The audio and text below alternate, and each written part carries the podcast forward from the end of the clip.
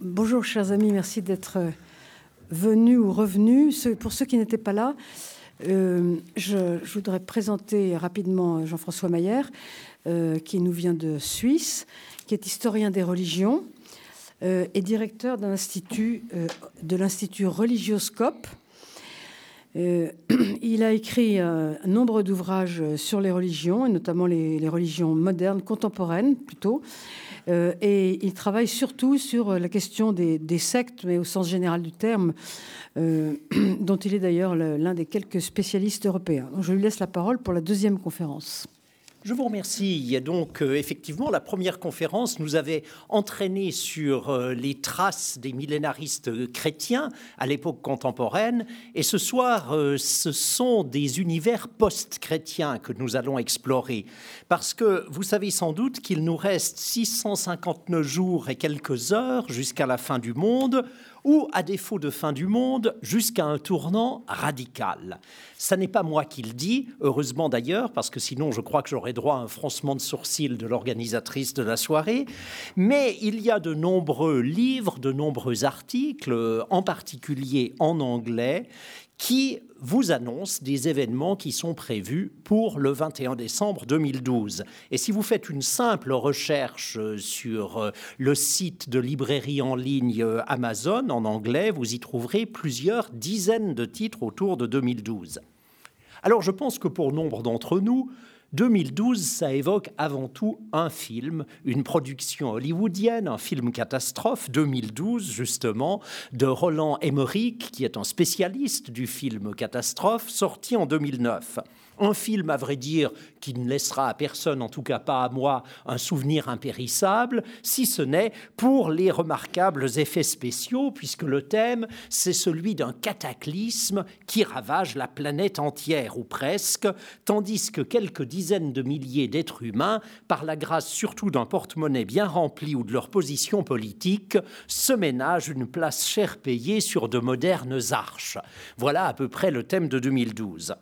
Alors, dans le scénario du film, des scientifiques observe une montée inhabituelle de la température du noyau de la Terre, ce qui provoque une instabilité de la croûte terrestre, des anomalies climatiques et finalement un tsunami planétaire. Ma scène favorite du film, c'est celle où l'on voit une vague gigantesque en train de submerger l'Himalaya, tandis qu'un moine sonne désespérément sur une cloche tibétaine pour annoncer une catastrophe inéluctable. Quand même, le tsunami qui submerge l'Himalaya, il fallait y penser et Hollywood a réussi une scène spectaculaire. Le, porte-avions qui euh, submerge la Maison Blanche avec une vague est pas mal réussi non plus. Alors ce scénario a une explication j'allais dire, scientifique, entre guillemets, c'est-à-dire un réchauffement de la croûte terrestre. Alors des, hommes de science vont vous expliquer pourquoi ce scénario n'est pas réaliste. Il y a toute une série de catastrophes parfaitement réalistes, mais apparemment pas celui-ci, peu importe. Mais pourquoi est-ce que je m'intéresse à un film ce soir? Je vais d'ailleurs plus vous parler du film pendant le reste de la soirée. C'est parce que Hollywood, Roland Emmerich, n'a pas choisi par hasard l'année 2012. Ce film catastrophe s'est greffé sur un thème qui circule depuis plusieurs années déjà, et ce thème, c'est celui d'événements qui devraient, selon certains milieux, se produire vers la fin de l'année 2012 et qui surtout, nous disent ces milieux, seraient annoncés depuis des siècles par le calendrier Maya. Voilà. Alors, si j'ai choisi 2012 comme fil conducteur de cette seconde conférence autour des croyances liées à la fin des temps ou à l'entrée dans une ère nouvelle, c'est justement à cause des origines du thème de 2012. Parce que j'ai été frappé de voir un sujet comme 2012, qui appartient clairement au départ à l'univers de ce que j'appellerais la religiosité parallèle, se trouver popularisé très loin des cercles qui croient réellement que quelque chose va se produire en 2012. Et bien sûr, la plupart des adolescents qui ont vu le film 2012 le prennent comme un simple divertissement, ils en rient. Mais le film a permis à cette association entre l'année 2012 et l'idée que quelque chose d'important va se produire cette année-là de se diffuser dans la culture populaire de masse. Et c'est à ce titre que le phénomène m'intéresse, pas euh, parce que je crois que quoi que ce soit de particulier va se produire en 2012, parce que je pense que nous avons aujourd'hui toute une série de thèmes issus de courants de religiosité parallèles qui petit à petit se banalisent, se popularisent, sont intégrés sur un mode qui peut être d'ailleurs parfaitement ludique, pas nécessairement pris au sérieux, mais deviennent en quelque sorte partie intégrante d'une culture populaire contemporaine, ce qui ne signifie pas qu'elles sont adoptées largement, ces croyances, mais qu'elles trouvent un écho bien au-delà de leur cercle d'origine. Et comme vous allez le voir, le thème de 2012 a un lien direct avec notre sujet précédent, les millénarismes. Mais ça va aussi nous permettre ce soir d'évoquer quelques autres questions. Et euh, je fais une remarque, euh, en fait, euh, la modification du sous-titre de ma conférence s'y prête assez bien. Vous savez que sur le programme, la conférence était intitulée Des religiosités parallèles à l'attente d'un nouvel âge. Et il est devenu ces derniers jours, pas à mon initiative, la fin du monde en 2012, les nouvelles sectes, ce qui devait apparemment suffisamment affoler les foules pour remplir la salle, mais l'effet n'a pas tout à fait été atteint. Mais ça n'est pas mon initiative, je le précise. Mais justement, mon intervention de ce soir ne va pas vous parler des sectes au sens habituel du terme, même si je suis volontiers prêt à répondre à des questions à ce sujet. Rares sont les groupes qualifiés de sectes qui accordent une quelconque importance à 2012, comme d'ailleurs étaient très rares les groupes qualifiés de sectes accordant une importance à l'an 2000. Euh, les, des, médias séculiers et euh, des spécialistes séculiers projetaient sur des groupes religieux, comme je vous l'ai expliqué le mois dernier, des craintes par ailleurs tout à fait séculières même si bien sûr certains groupes sont en train d'utiliser 2012, je dirais, comme un thème d'accroche. Ça permet de parler d'un thème qui a été justement popularisé par le cinéma. Et un phénomène que j'observe depuis longtemps déjà, c'est l'importance souvent démesurée qu'accordent les médias et d'autres instances au thème des sectes, nouvelles ou non c'est un sujet certes intéressant, mais si j'essaye de voir les choses d'un peu plus haut, si je prends un peu de distance, je me dis, depuis 20 ans, je ne cesse de le répéter dans toute une série de publications, que les sectes, c'est certainement un sujet intéressant, mais que si nous voulons comprendre le paysage spirituel de l'Occident contemporain et ses transformations, le facteur le plus important ce n'est pas tel ou tel groupe structuré, mais très minoritaire, indépendamment de l'intérêt légitime qu'il suscite, mais c'est bien la diffusion dans nos cultures d'attitudes, de croyances et de thèmes qui sont liés à des courants spirituels non chrétiens ou post-chrétiens. Et c'est ce que j'appelle la religiosité parallèle qui va à certains moments se concrétiser, se cristalliser sous ce terme de New Age et de Nouvel Âge et de ce qui lui a été associé. C'est bien cette religiosité parallèle qui, pour moi, est le facteur important qui mérite notre attention pour comprendre les mutations et les élargissements, les nouveaux courants qui travaillent le champ spirituel contemporain dans nos sociétés occidentales. La démarche de personnes vers des courants constitués, c'est un sujet intéressant, mais beaucoup plus de gens, plutôt que d'adhérer à un groupe en particulier, vont puiser des références spirituelles ici ou là, tout en continuant pour certains à aller empuiser une partie dans la tradition chrétienne, jusque parfois euh, dans, des, dans des paroisses. Et c'est ce contexte de ce qu'on a pu appeler la religion à la carte, à condition de se souvenir évidemment que ces recompositions à la carte qui nous paraissent à nous très hétéroclites, et sont objectivement très hétéroclites, peuvent faire sens et cohérence pour ceux qui les suivent et qui y adhèrent. Et ça va se manifester aujourd'hui sous des formes parfois très concrètes. Par exemple, tout récemment encore, euh, j'ai été interrogé par une journaliste qui, pour un, magazine destiné aux jeunes parents, un magazine évidemment dont, j'ignorais jusqu'à l'existence, euh, était en train de préparer un dossier sur les nouveaux rituels pour accompagner des naissances, des nouveaux rituels de gens qui veulent ritualiser un moment important dans la vie d'une famille, l'arrivée d'un enfant, mais ne veulent pas le faire à travers un rituel chrétien. Et donc créent euh, des rituels euh, totalement à la carte euh, qui vont peut-être s'inspirer en partie de rituels chrétiens, mais puiser à différentes autres traditions, puiser au sentiment d'un lien avec la nature ou que sais-je encore. Mais alors, puisque j'ai introduit dans le titre même de la soirée cette expression de nouvel âge, de New Age, qu'entend-on par là? Une fois encore, nous restons dans un cadre d'un cycle où l'on aime aussi, je pense, définir ce dont on parle, qu'on sache de quoi il s'agit. Alors, vous vous souvenez certainement, enfin, au moins ceux d'entre vous qui ont plus de 30 ans, vous vous souvenez certainement que le terme, l'expression de nouvel âge, de New Age, était très à la mode à la fin des années 80 et au début des années 90. Les médias y consacraient des dossiers, du style par exemple d'un dossier, euh, j'ai repris mes dossiers de presse de l'époque, euh, l'Express, février 1989, le phénomène envahit tout. Euh, tandis que le groupe de l'épiscopat français pastoral et secte avertissait en 1988 que, je cite, le nouvel âge va représenter un défi important pour le christianisme dans les années qui viennent. Quant au cardinal Danils, archevêque de Malines-Bruxelles, il consacrait même au New Age sa lettre pastorale de Noël 1990, Le Christ ou le Verseau, lettre pastorale dans laquelle il évoquait le passage de la foi, disait-il, au sens chrétien, à une vague notion de croyance qui serait seulement expérience de soi. Alors, je réponds à ma question qu'entend-on par New Age?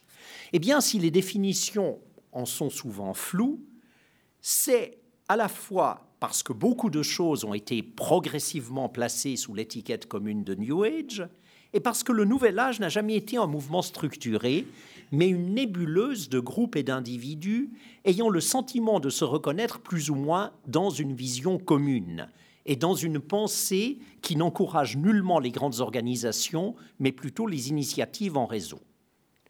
Pour résumer dans les grandes lignes, après un peu plus de 2000 ans, sous le signe astrologique des poissons, notre planète passerait dans le signe du Verseau.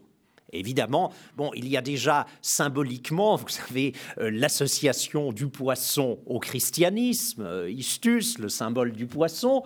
Euh, donc, le passage du poisson au verso, bien sûr, c'est aussi un passage d'un type de spiritualité marqué par le christianisme à autre chose même s'il y a des chrétiens du New Age, euh, il y a même quelques, quelques études à ce sujet. Cette ère du Verseau devrait présider à une civilisation caractérisée par des sentiments d'harmonie, de paix et de coopération. Je, résume les grandes lignes, euh, disons, du message commun que l'on pourrait trouver dans le Nouvel Âge. Notre époque s'apprêterait donc à connaître un changement de paradigme marquée notamment par une relation plus équilibrée avec la nature, une vision résolument planétaire, sans oublier une meilleure place accordée à la sensibilité féminine et donc bien sûr à l'intuitivité pour contrebalancer les excès du rationalisme. Par ailleurs, en transformant notre conscience, nous pouvons contribuer à transformer le monde. Et grâce à cela, l'humanité s'apprêterait à passer par une sorte de saut évolutif. Pour se préparer à celui-ci, il s'agirait de cultiver une vision du monde holistique, mettant l'accent sur l'interdépendance entre toutes choses. Le thème du Nouvel Âge a bien sûr prospéré dans le milieu des recherches spirituelles contemporaines et aussi dans tous les milieux aspirant à d'autres modes de vie ou modèles sociaux, par exemple euh, des communautés de type utopique, et des éléments aussi divers que l'astrologie, la parapsychologie, la réincarnation, la spiritualité féministe, la spiritualité écologiste, les messages spirituels orientaux, ont aisément été intégrés dans des approches New Age ou ont contribué à irriguer celles-ci. Tout en conservant bien sûr leur autonomie par ailleurs. Le New Age s'est plutôt présenté comme une sorte d'amalgame d'apports d'origine très diverses. Et dans le Nouvel Âge, pas de credo auquel tout le monde serait supposé souscrire, mais un primat de l'expérience individuelle, à chacun de sentir ce qui est bon pour soi. Tout cela étant supposé tendre à l'émergence d'une spiritualité planétaire sous des formes structurées ou non, selon les auteurs que l'on consulte. Le problème, c'est que avec un programme aussi large, aussi vaste, à la fin des années 80, au début des années 90, le New Age était devenu une étiquette commode pour un peu tout. Les produits New Age étaient dans le vent, les éditeurs commençaient à lancer des collections New Age, et il semblait ne pas y avoir de limite à ce qu'on pouvait y intégrer, au point de mettre finalement un peu mal à l'aise les protagonistes eux-mêmes du New Age, qui se sentaient gênés par cette commercialisation et ce côté fourre-tout du Nouvel Âge, parce qu'il y avait évidemment, je dirais, des gens qui s'identifiaient à cette vision et que tout ça euh, a fini par euh, un petit peu irriter. Et puis, il y a un autre problème qui s'est posé par rapport à cet euh, idéal du Nouvel Âge, c'est que si la fin de la guerre froide pouvait laisser espérer l'aurore d'une transformation planétaire. Vous vous souvenez des annonces d'émergence d'un nouvel ordre mondial euh, à ce moment-là, ou de la fin de l'histoire. Eh il fallut rapidement déchanter, parce que comme nous l'avons constaté, l'avènement du monde idéal a paru tarder quelque peu. Et on en trouva bientôt des échos dans euh, les approches des auteurs et pratiquants du Nouvel Âge, avec un accent de plus en plus mis sur l'idée d'une transformation individuelle plutôt que d'une mutation collective. Euh, le chercheur italien Massimo Introvigny avait qualifié euh, ce phénomène de passage du New Age au Next Age. À défaut de transformer la planète, on se transforme soi-même, on va vivre son épanouissement personnel, son New Age individuel. De toute façon, avec ou sans l'étiquette New Age, les aspirations et désirs qui s'étaient cristallisés dans le Nouvel Âge avaient trouvé là un commode véhicule et s'étaient, à vrai dire, assez bien installés dans notre paysage, peu importe le, le terme pardon, utilisé pour désigner cela. Un petit exemple, simplement pour vous faire prendre conscience de ce qui s'est passé. Si vous entriez il y a, disons, 30 ans, dans une librairie généraliste, une grande librairie, pouviez-vous y trouver un large rayon développement personnel? Euh, Aujourd'hui, il n'y a plus de librairie généraliste sans son rayon bien fourni, développement personnel. Et je ne dis pas que tout ça soit un résultat de la mode New Age, mais tout cela a été, euh, a pris son essor en même temps. Il y a tout à coup des thèmes qui se sont installés dans la culture de masse sans même qu'on y prenne garde. Et pourtant, euh, comparer réellement les, secteurs euh, d'une librairie il y a 30 ans et les secteurs d'une librairie aujourd'hui, vous verrez tout de suite la différence dans, l'installation d'un certain nombre de thèmes dans la culture de masse. Les deux phénomènes se sont trouvés liés, ils ont marché de pair. Bien entendu, cette idée de la transformation planétaire, à travers un souhait évolutif, à travers une mutation de la conscience que portait le New Age, avait des résonances millénaristes, parfois même des accents catastrophistes.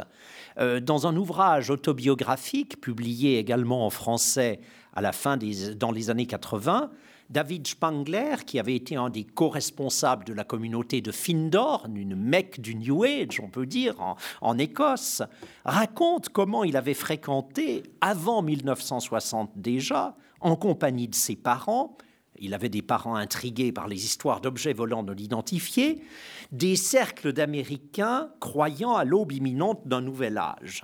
Et décrit dans ses souvenirs un milieu composite euh, où, l'on trouvait des groupes intéressés par l'astrologie, la parapsychologie, les extraterrestres, les états mystiques, la théosophie, le rosicrucianisme, la pensée de Rudolf Steiner, les écrits d'Alice Bellet et une atmosphère qui, dit-il, n'était pas exemple d'apocalyptisme.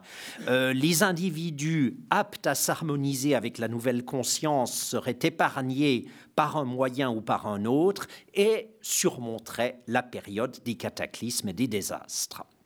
En effet, de la même façon que le millénarisme a souvent inclus des turbulences planétaires et des astres comme accompagnement du passage vers le royaume de Dieu sur terre ou comme grande purification, le New Age a insisté dans ses versions dominantes avant tout sur un saut évolutif, mais plusieurs interprétations n'ont jamais exclu ou ont même affirmé la possibilité de bouleversements accompagnant ce processus.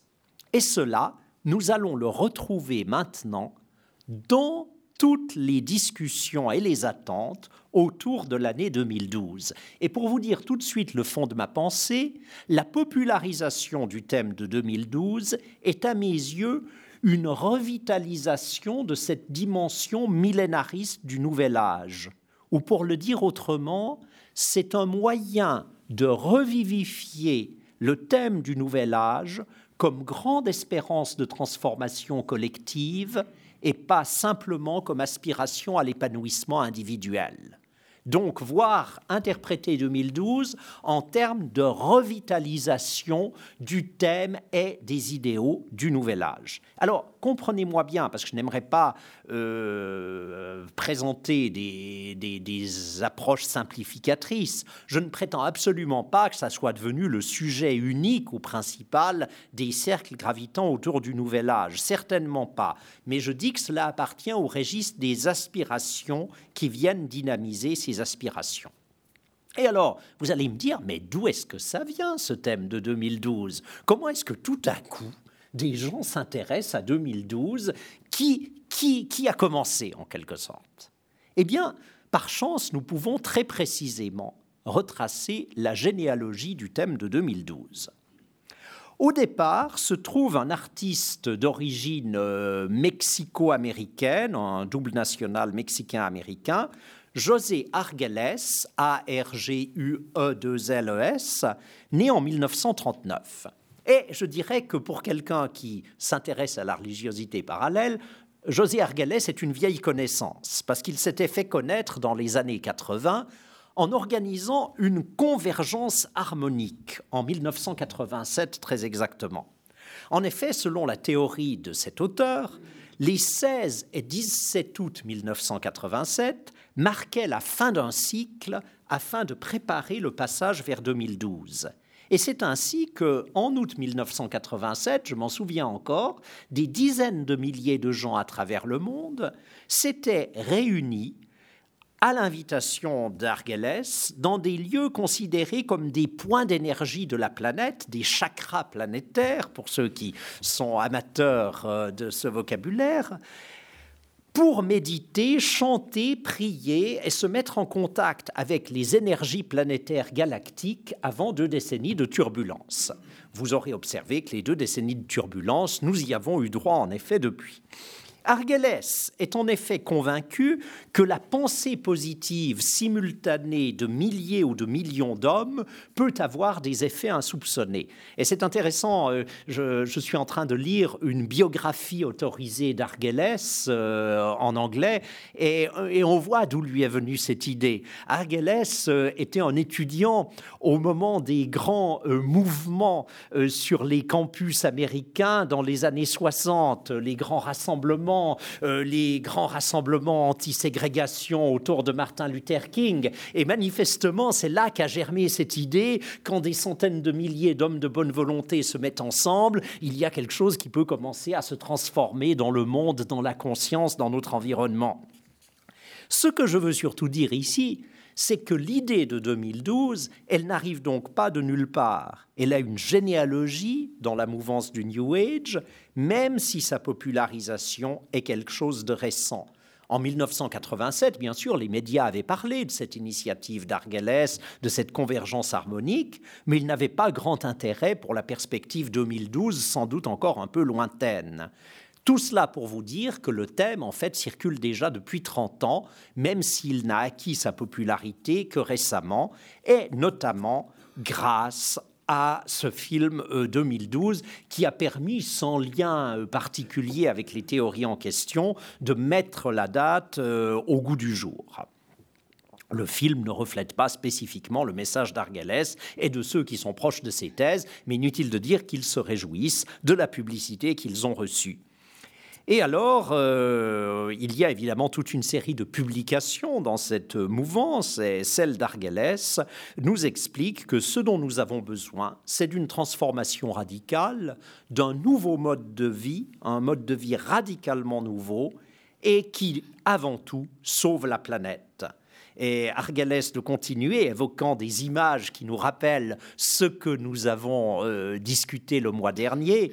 Je cite La nouvelle Jérusalem, la nouvelle terre et le nouveau ciel pourrait-il être identique à l'accès au monde inimaginable du nouveau cycle, la synchronisation post-galactique qui suit l'an 2012 alors vous voyez comment les thèmes de cette source d'inspiration inépuisable qu'offre le livre de l'Apocalypse se trouvent remaniés et réutilisés pour de nouvelles croyances est l'une des préparations au monde nouveau qui nous attend, et c'est là qu'interviennent les Mayas, parce que vous allez vous dire, mais enfin, que font les Mayas dans tout ça?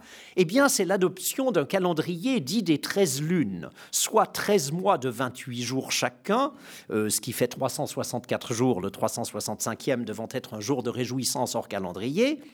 Et euh, selon, euh, c'est un calendrier, nous expliquons, d'origine maya. Nous vivons dans un temps mécanisé. Nous avons créé une technosphère dont le temps artificiel est séparé de celui de la biosphère. Et en 2012, nous allons revenir au temps naturel. Et une nouvelle étape va commencer, la noosphère. Euh, vous voyez euh, d'où les références viennent ici. La noosphère où nous allons penser et agir comme un seul organisme planétaire. Et l'avènement de la conscience planétaire débouchera sur la paix universelle. Alors si ça n'est pas une perspective millénariste, qu'est-ce que c'est que ce qui nous est offert là? Alors marquons à ce premier stade de notre exploration, marquons un petit temps d'arrêt pour réfléchir à tout cela. Parce que le cas d'Argelès, le cas de cette diffusion du thème de 2012, m'apporte, nous apporte déjà, je crois, quelques enseignements intéressants. Première remarque, c'est que le message d'Argelès ne surgit pas, d'un terreau vierge. Il suffit de parcourir un tout petit moment les publications d'Argelès ou de gens qui sont proches de lui pour y trouver des références à toute une série d'enseignements orientaux popularisés en Occident, notamment l'influence du maître tibétain Chogyam Trungpa Rinpoche, d'y découvrir des références euh, à Nicolas Rurik, un artiste penseur russe, membre de la Société théosophique, puis de plusieurs organisations dérivées de la Société théosophique, un artiste d'ailleurs assez remarquable, Rurik, euh, décédé en 1947, et je ne mentionne pas toute une série d'autres thèmes, jusqu'à des références à des interventions extraterrestres à travers l'histoire. Bref, tout cela émerge d'un terreau de thèmes euh, d'une religiosité parallèle. Première remarque. Deuxième remarque, en dehors des petits cercles qui lui sont associés plus ou moins étroitement, le message d'Argelès ne débouche nullement sur la création d'une organisation structurée. Il se développe à travers des réseaux. Toute une littérature autour de 2012 atteint des milieux variés. Mais pour vous donner un exemple, en français, le livre d'Argelès, qui a été publié en 1987 déjà en anglais, il est intitulé Le facteur Maya, en français, il n'a été traduit que tout récemment par des admirateurs et tiré à 1000 exemplaires. C'est pas du tout directement Argelès. Vous savez, un thème est lancé et puis ensuite le thème a son autonomie, il se diffuse indépendamment de celui qui, qui l'a lancé au départ. Le thème n'a pas besoin d'une organisation spécifique pour se diffuser, pour intéresser des gens en quête spirituelle. Ensuite, remarque suivante, euh, nous lisons cette littérature et nous y trouvons des similitudes, mais pas du tout un message unifié. Si ce n'est l'idée de 2012 comme un tournant, bien sûr. Les auteurs qui utilisent le thème de 2012 ne vont pas le faire sur le mode d'une orthodoxie interprétative, mais vont puiser à différentes sources et vont adapter le sujet à leurs propres aspirations. Toute une série d'aspirations et de projets utopiques peuvent se greffer sur le thème de 2012. Vous vous souvenez par exemple, certains d'entre vous ont peut-être lu il y a quelques années euh, ce livre à succès, notamment en anglais, mais il a été traduit là aussi son succès en français, euh, de James Redfield, La prophétie des Andes, Celestine Prophecy en anglais eh bien James Redfield est en train maintenant de surfer à son tour sur la vague de 2012. Il y a également d'autres personnes qui surfent sur la vague de 2012 avec des intérêts très commerciaux. Mon, exemple favori, euh, c'est une entreprise américaine qui est en train d'essayer de commercialiser des places dans des abris dans lesquels on pourrait survivre un an et qui utilise le terme de, 2002, le thème de 2012 en disant, voyez, achetez une place dans un de nos abris, ils seront équipés, vous pouvez survivre pendant toute une année. Il est possible que rien ne se passe en 2012 mais vous serez quand même prêt pour la catastrophe qui inévitablement se produira tôt ou tard. Bon, mais ça, c'est pour l'anecdote. Je le cite parce que c'est trop joli pour ne pas être mentionné. Enfin, remarque suivante, nous ne sommes plus dans un univers chrétien. Nous sommes dans un univers où il y a des références millénaristes, où le cas échéant des images issues du millénarisme chrétien peuvent se retrouver, mais c'est un imaginaire qui n'est plus chrétien, où se croisent des entités aux origines les plus diverses. La Terre aurait été guidée dans son évolution par des seigneurs solaires placés sous la supervision de la Fédération galactique. La convergence harmonique aurait amorcé le retour de la divinité aztèque Quetzalcoatl. Bref, ce retour dit divin, c'est un retour des dieux pêle-mêle. Peu importe, évidemment, que les passionnés de 2012 ne suivent pas ce scénario dans tous les détails. Beaucoup de passionnés de 2012 ne connaîtront pas peut-être tous les détails dont je vous parle, mais ce que je veux dire, c'est que à travers des thèmes de ce type sont mis en circulation des éléments de mythologie concurrente du message chrétien qui intègrent des éléments de celui-ci, elle les réinterprète, elle les malaxe. Euh, c'est ça qui est important. Alors, pas pour l'instant jusqu'au point de réussir à créer un ensemble, une sorte de mythologie complète, cohérente qui viendrait s'y substituer. Mais c'est toujours la question, évidemment, qui se pose quand on observe ces phénomènes-là, c'est de savoir à quel moment est-ce qu'il pourrait y avoir en quelque sorte une coagulation d'un certain nombre de thèmes qui créerait une sorte d'ensemble de croyances cohérents en mode post-chrétien. Et il y a un autre point qui retient aussi mon attention, c'est bien sûr cette référence au calendrier maya. Pourquoi est-ce que ça m'intéresse? Parce qu'elle révèle quelque chose qui ne me paraît pas sans importance quand nous nous penchons, comme nous le faisons dans ce cycle, sur le, malaise du monde contemporain que s'efforcent d'explorer différents euh, intervenants dans, dans ces conférences. Nous, occidentaux modernes, nous trouvons dans une situation en quelque sorte paradoxale. À la fois, nous sommes les héritiers de cet Occident dont l'influence s'est étendue au monde, mais une situation qui s'est fortement transformée dans les dernières décennies. L'Occident est à l'origine des développements scientifiques industriels modernes, avec tous les versants problématiques des mêmes développements. Et puis en même temps, il y a ce sentiment diffus, euh, assez répandu, que peut-être l'Occident, spirituellement, n'aurait pas su trouver l'équilibre par rapport au progrès matériel, et que cela le conduit peut-être à la ruine, mais que d'autres cultures, des cultures exotiques, des cultures anciennes, pourraient nous apporter ce qui nous manque ou ce que nous avons perdu. Et c'est ainsi que l'occidental moderne va demander, si je peux dire, au bon sauvage, les clés de la sagesse et d'un ressourcement. Alors, bon, les Mayas d'il y a quelques siècles n'étaient pas exactement des bons sauvages. C'était une civilisation très avancée, même si les populations issues de la culture maya sont ensuite entrées dans, dans une situation moins brillante. Mais vous voyez aujourd'hui les personnes fascinées par les théories de 2012 aller interroger les anciens des tribus mayas. Alors, quand ils vont les interroger, euh, souvenons-nous que le recours au bon sauvage est sélectif. Le bon sauvage qu'on va interroger a tout avantage à confirmer nos convictions on n'attend pas qu'il les infirme. Et c'est d'ailleurs ce qui s'est passé avec l'affaire de 2012. Le calendrier utilisé euh, par, par est de son propre aveu un calendrier maya revu et corrigé pour les besoins de la cause, si l'on peut dire. Et la plupart de ceux qui se réfèrent aujourd'hui au calendrier maya n'ont que de faibles connaissances de la culture maya. C'est une fois de plus un imaginaire occidental avec ses questions, avec ses incertitudes qui se trouvent projetées sur d'autres cultures. Le calendrier maya, à l'origine de ces spéculations, existe bel et bien.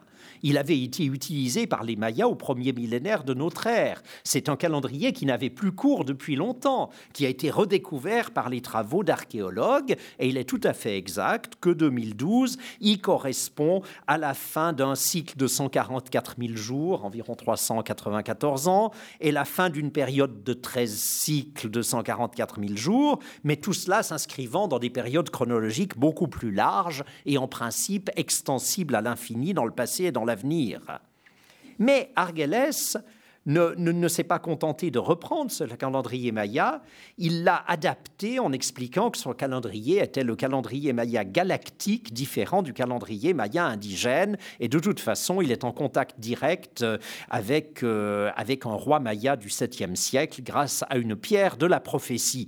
Euh, mais comme vous l'imaginez, la plupart des descendants de Maya d'aujourd'hui ne sont pas des spécialistes des questions de calendrier.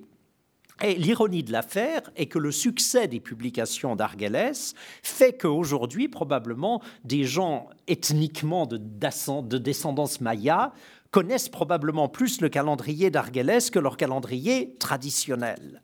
Et ces indigènes mexicains d'ascendance maya ou partiellement maya vont s'adresser aujourd'hui à des auditeurs euh, occidentaux, des chercheurs spirituels, soit pour y ajouter quelques éléments de leur cru, soit pour dire au contraire qu'il ne faut s'atteindre à rien en 2012, mais il y a un phénomène d'appropriation par des intervenants mayas d'un thème directement issu de publications occidentales. Le tout compliqué pour notre affaire de millénarisme par la présence dans ces régions de missionnaires évangéliques qui ont leur propre scénario millénariste et qui n'ont pas manqué d'influencer un peu les, discours locaux. La mondialisation euh, marque tout le monde, y compris les Mayas. En attendant, on ne peut que se réjouir évidemment que de prétendus prêtres mayas célèbrent des cérémonies pour touristes occidentaux sur des sites antiques. Après tout, euh, c'est une revanche bienvenue euh, pour le développement touristique local. Et d'ailleurs, c'est un phénomène qui ne se limite pas aux régions mayas, mais qui se retrouve ailleurs, au Mexique, autant que dans l'Amérique andine ou amazonienne, avec la vogue du chamanisme, les expériences de plantes hallucinogènes. Si ces phénomènes vous intéressent, je vous recommande le passionnant ouvrage de deux ethnologues français, Jacques Galinier et Antoinette Molinier, Les Néo-Indiens, une religion du troisième millénaire, paru chez Odile Jacob en 2006 et qui analyse quelques-unes de ces manifestations de façon absolument passionnante. Comment vous avez ces interactions entre occidentaux, euh, populations indigènes et ensuite des corpus de croyances néo-indiens euh, qui se développent et qui prétendent évidemment une authenticité alors qu'on est en plein dans, euh, disons, euh, des, recréations contemporaines largement influencées par, par des théories extérieures aux cultures indigènes. Il y a évidemment une remarque qu'ont fait certains observateurs et qui est une remarque de simple bon sens, c'est qu'évidemment, même si les Mayas avaient réellement prévu la fin des temps ou d'un temps en 2012, cela ne prouverait strictement rien, à moins de décréter que les Mayas soient automatiquement détenteurs de la vérité.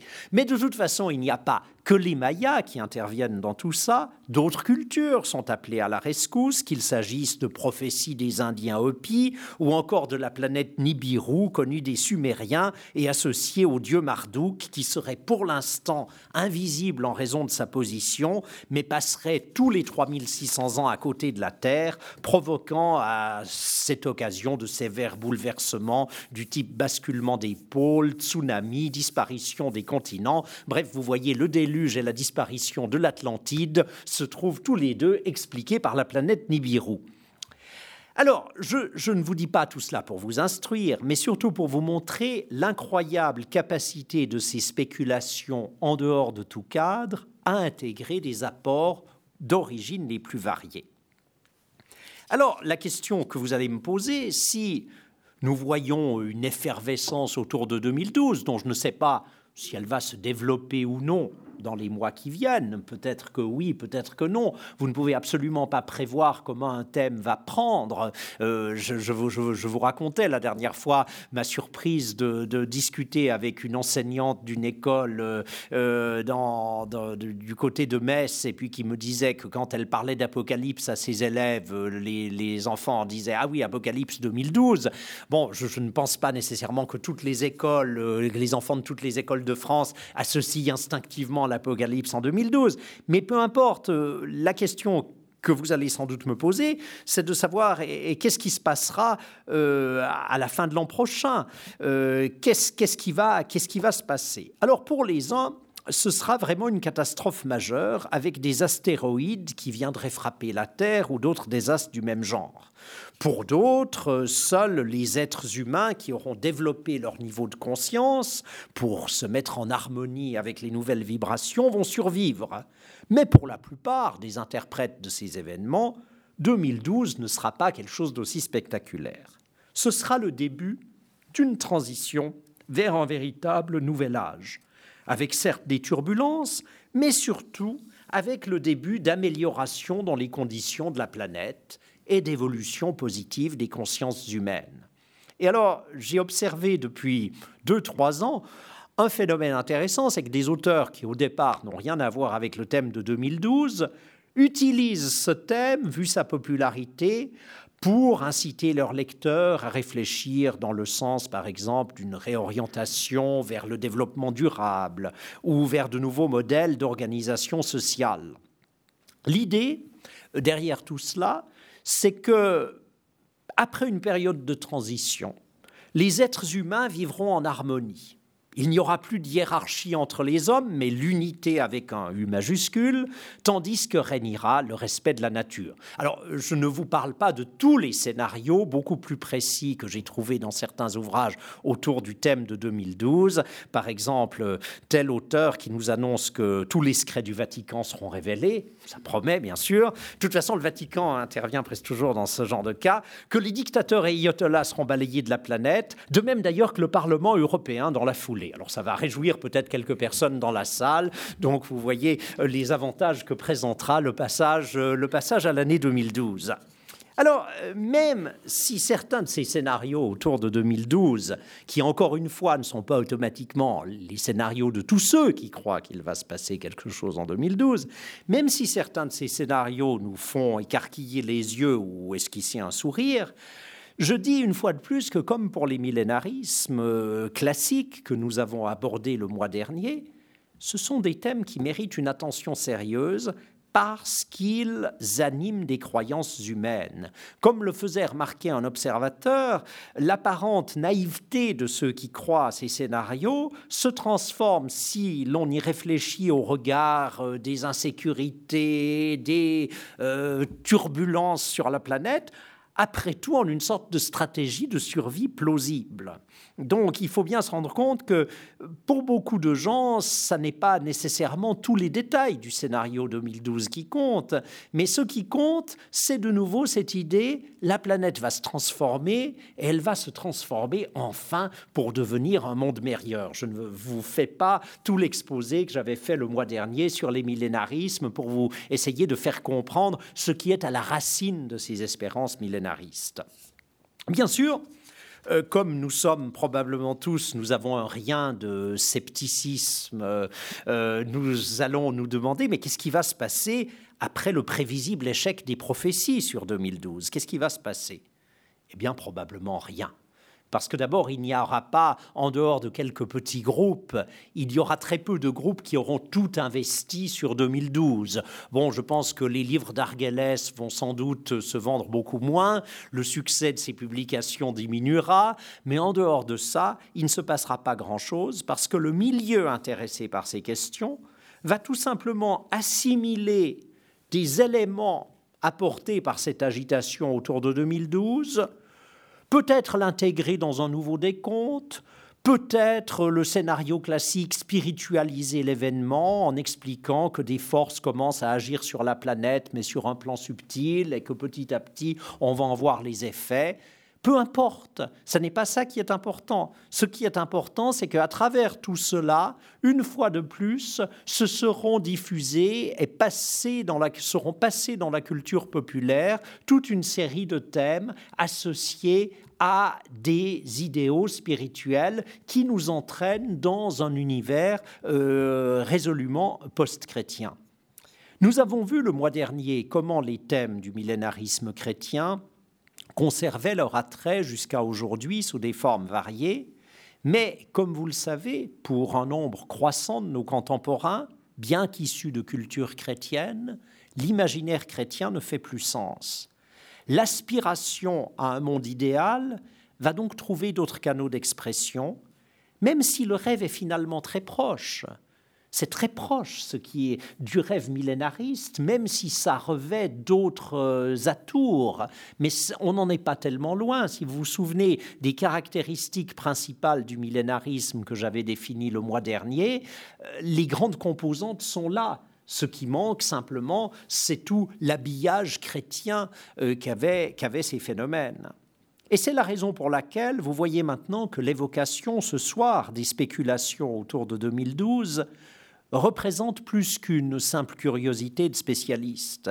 Elle nous révèle à la fois la variété des manifestations du millénarisme, au-delà de la référence chrétienne stricte, et, et surtout peut-être le développement dans notre environnement spirituel d'imaginaires post-chrétiens, euh, qui sont, c'est une nébuleuse d'imaginaires post-chrétiens, mais qui de plus en plus occupent une place occupe une place à côté de cet héritage chrétien. Et ça, je pense que c'est beaucoup plus important que les attentes spécifiques de tel ou tel groupe autour de 2012. Et c'est, une fois de plus dans les temps, euh, sur ces considérations que je conclurai euh, mon, mon exposé, en étant bien sûr maintenant à votre disposition pour une discussion. Je vous remercie de votre attention.